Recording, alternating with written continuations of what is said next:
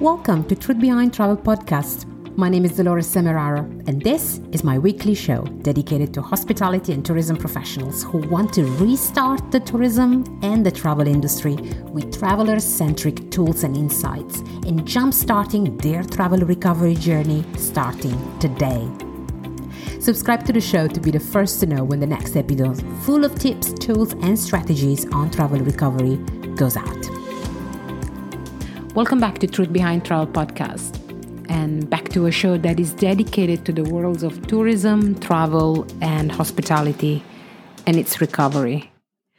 I got to be honest with you, at the time of this recording, we're all following the events of Ukraine as they unfold. And on the podcast, I leave the politics out of the conversations that aim to support the tourism industry and its operators but I just couldn't record an episode bypassing what is happening these days. As tragic as the events are proving to be, they're no longer something that is happening elsewhere, but instead we now are, wanting or not, all aware and involved. How are we involved?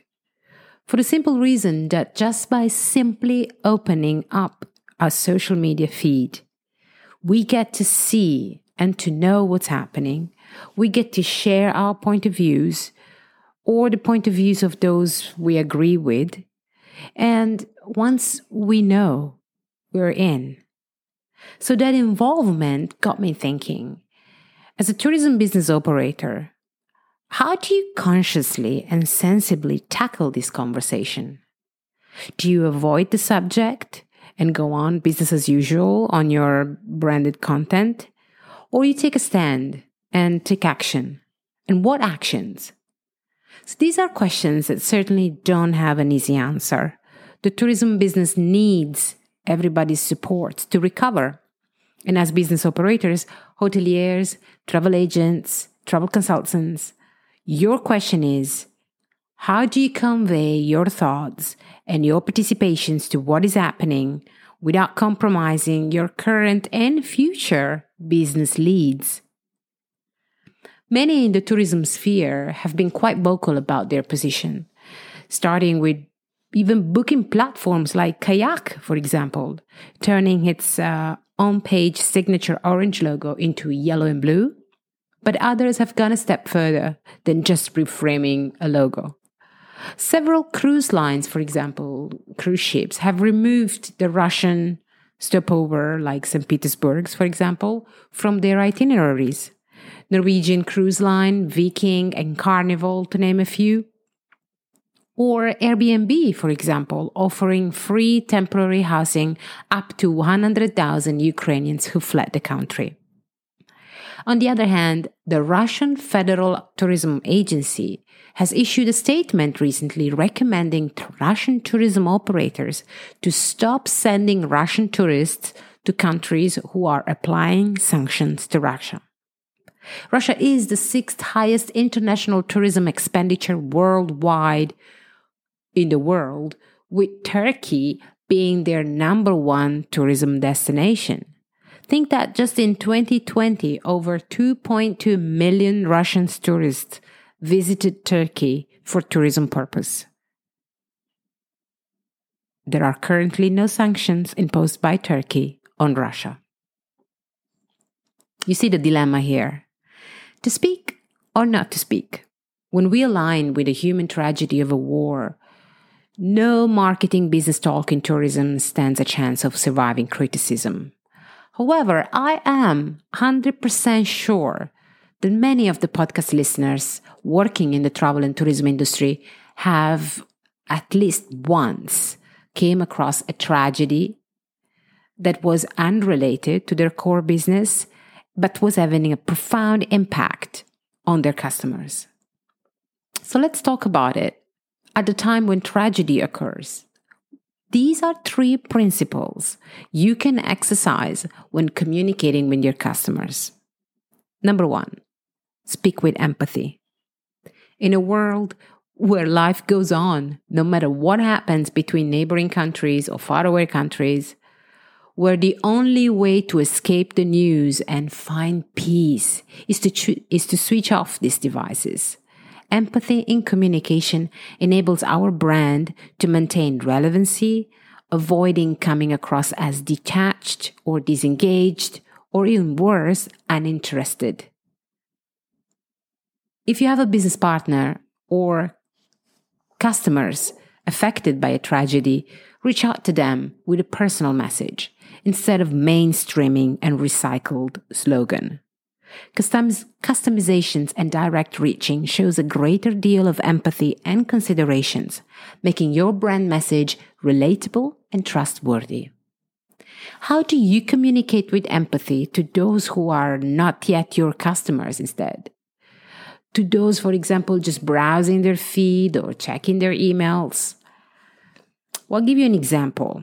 In the middle of the recent Paris Fashion Week, the message shared by the fashion giant Chanel stood out for me for being supportive as opposed instead of being fear inspired or fear inspiring. It was shared on their social media feed at the time of peak engagement, which is Fashion Week. The House of Chanel knew that it was not going to go unnoticed. What can we learn from this? Work with your crisis management team on core content.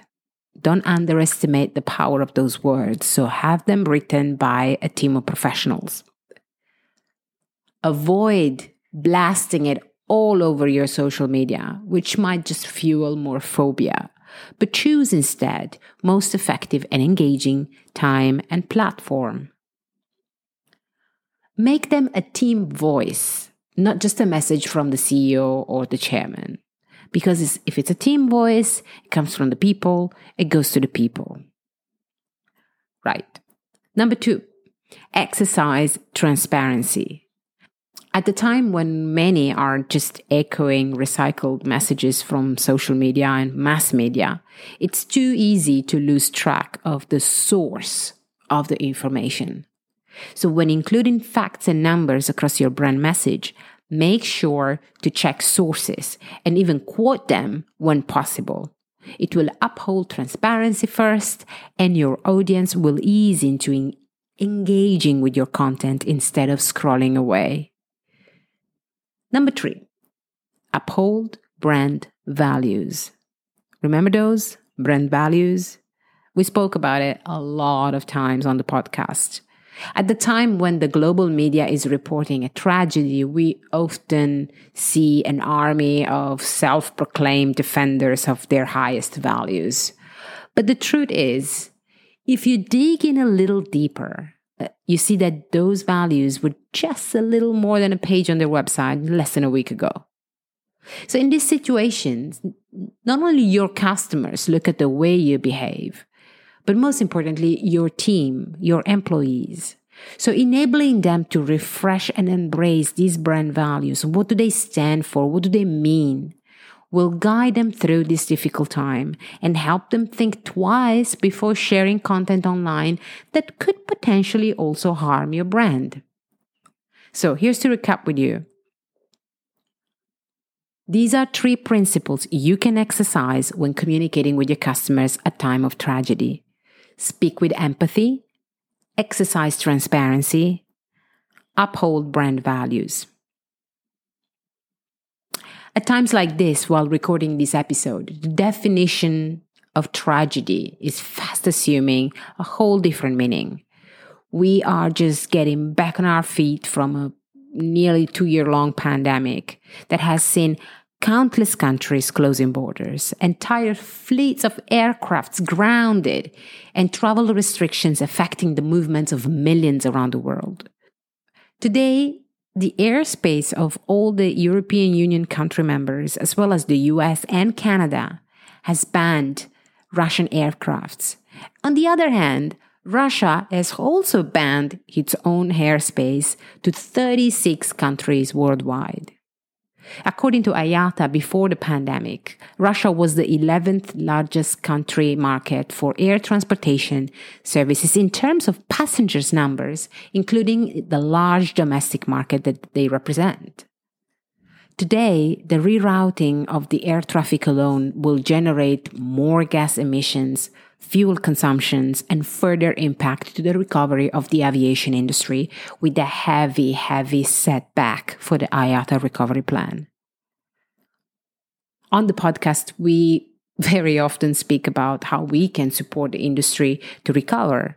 What are the best marketing strategies we can implement to move forward and build a better, stronger, and truer tourism industry?